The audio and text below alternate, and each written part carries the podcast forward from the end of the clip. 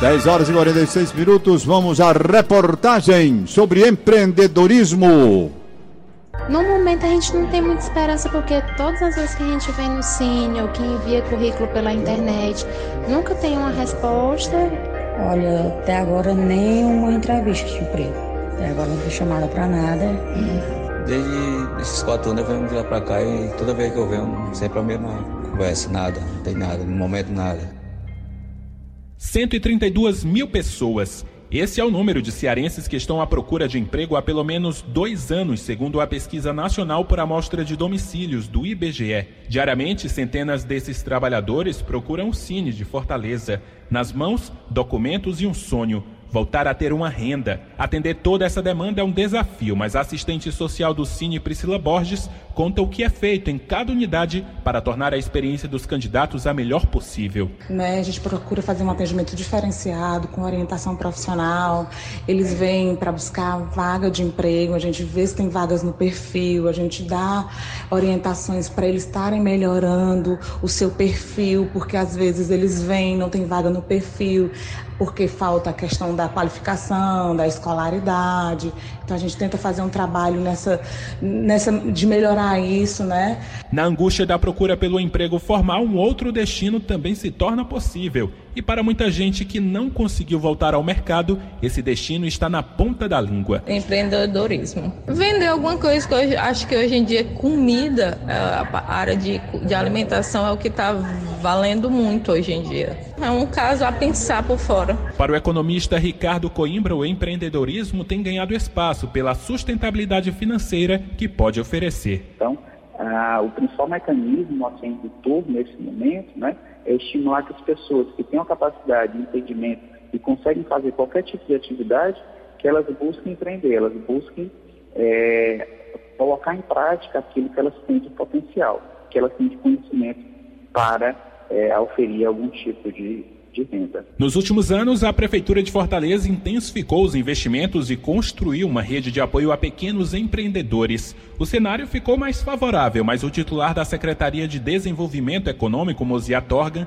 pontua que é preciso seguir algumas regras para garantir a vida longa do negócio. Hoje, uma das saídas que se encontra é, diante da crise e tudo mais será sempre o empreendedorismo, mas ele precisa iniciar com estudo, com capacitação, com orientação, para que o negócio possa sim perdurar.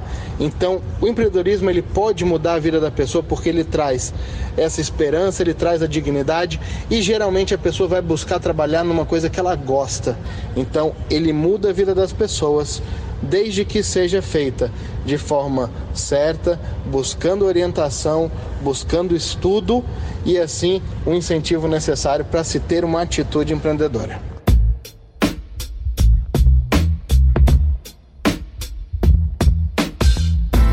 Projeto Mulheres Empreendedoras da SDE é uma das iniciativas do município para impulsionar as boas ideias e já atendeu mais de 70 mulheres nos 50 bairros com menores índices de desenvolvimento humano. Bom Jardim, Conjunto Ceará e Centro lideram a relação dos bairros beneficiados. As participantes tiveram os planos de negócio acompanhados e financiados pela Prefeitura.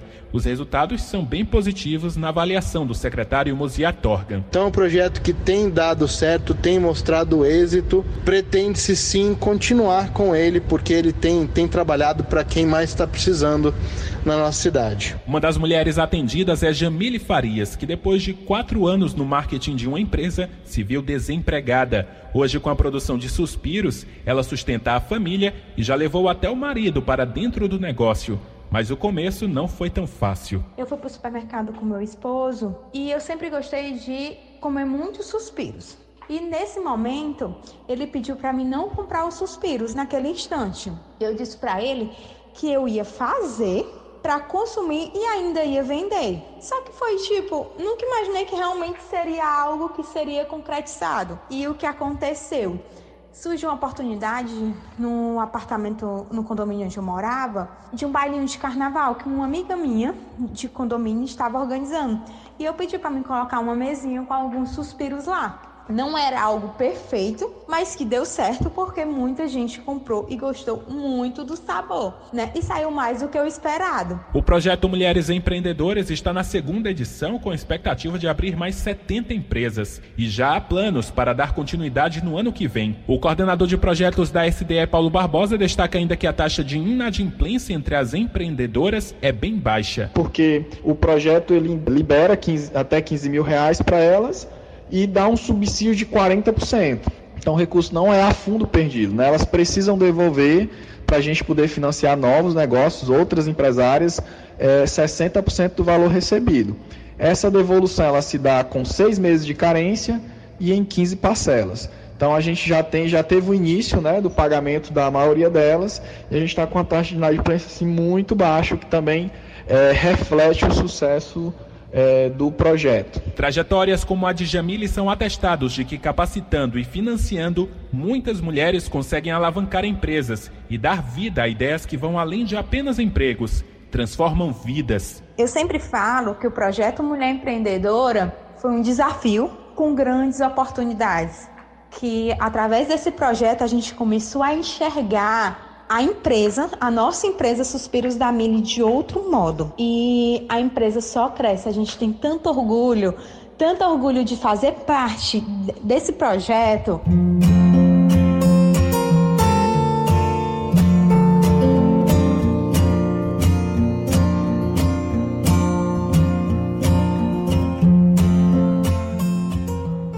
O empreendedorismo chegou na vida de Ricardo Guedes e de outros 47 deficientes visuais massoterapeutas durante a busca pela inserção no mercado de trabalho. Mas se para quem enxerga já está difícil encontrar emprego, imagina para quem tem alguma deficiência. Essa dificuldade, no entanto, foi superada com a criação do projeto municipal Visão com as Mãos. Hoje a iniciativa gera oportunidades e faz a diferença na vida de Ricardo. Depois que eu me engajei junto a esse trabalho de massoterapia, foi muito bom para mim, para minha vida pessoal, para o meu bem-estar, como também juntamente ao projeto Visão nas Mãos. O projeto Visão nas Mãos faz com que a gente seja mais reconhecido pela através dos órgãos públicos, né, onde nós trabalhamos, os setores e as feiras geralmente que eles colocam a gente, sempre sendo reconhecido e sendo visto. O Visão das Mãos foi criado em 2016. Quem ingressa no projeto recebe consultoria, capacitação gerencial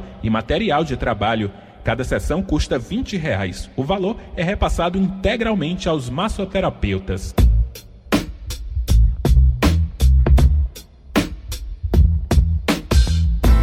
Oi. Quanta pipoca normal assim, não? Ó, 3, 4 e 5. Vou pegar de 5. É salgado ou é doce? Não, salgado. Salgado? Deixa eu pegar o dinheiro só pra você limpar a mão com gel, né? Pra limpar a mão suja. A gente em casa estoura um pacotão, uma baciona, não é a mesma coisa, né? É não, é não. Cristiano Silva começou a ser pipoqueiro quase sem querer para ajudar o sogro que ficou doente. Pegou gosto e procurou se capacitar. Na Avenida Beira-Mar a concorrência é grande e ele sabia que tinha que oferecer algo diferente para atingir uma boa clientela. Primeiro coloquei o kit higiene, que é um palitozinho de dente encapado, uma bala, um guardanapo, que eu dou para depois do cliente, né? Para tirar as casquinhas que fica da pipoca, uma bala. Coloquei o álcool em gel, aí tem uma luvinha, né? Que tem muita gente que quer comer pipoca com manteiga, com leite condensado, com as coberturas, não come porque tá na rua, vai vai dirigir, vai pegar no celular, eu coloquei a luvinha. A gente tem também cartão fidelidade, né? Que a gente aceita cartão de crédito, débito, sem nenhum acréscimo. A gente, se tiver algum amigo gringo, se vier algum amigo gringo, a gente tem um cardápio inglês ali guardadinho numa, numa precisão, né? Que a gente não desenrola muito o inglês.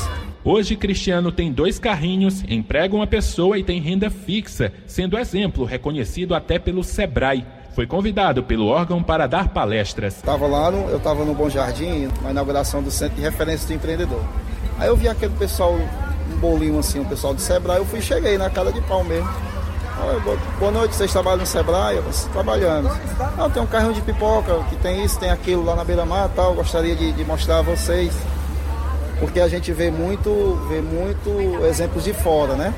fulano de tal, do, do, Rio Grande do Sul, de São Paulo tal, e, e a gente precisa de exemplos aqui do, da terra. E eles pegaram meu contato, marcaram para mim lá no, no Sebrae lá no Sebrae Centro, né? E eu dei a primeira palestra para eles.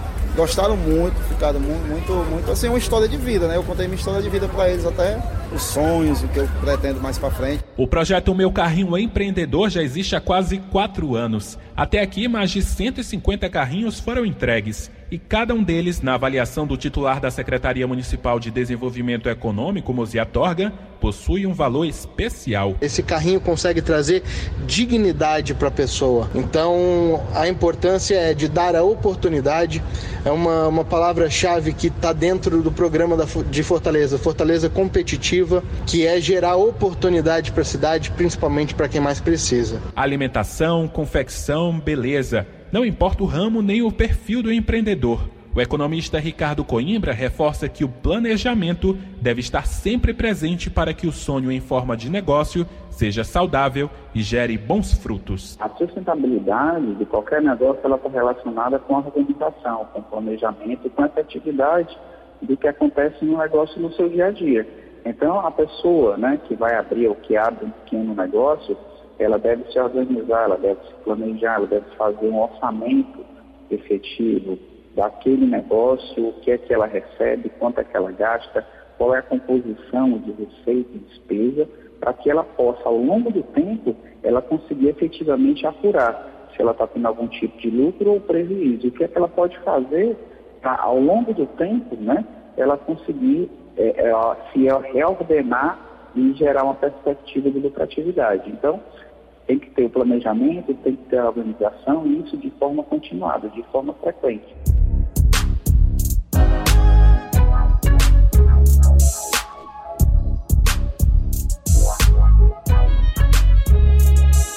Produção, reportagem e edição: Daniela de Lavor, Elon Nepomuceno e Liana Ribeiro.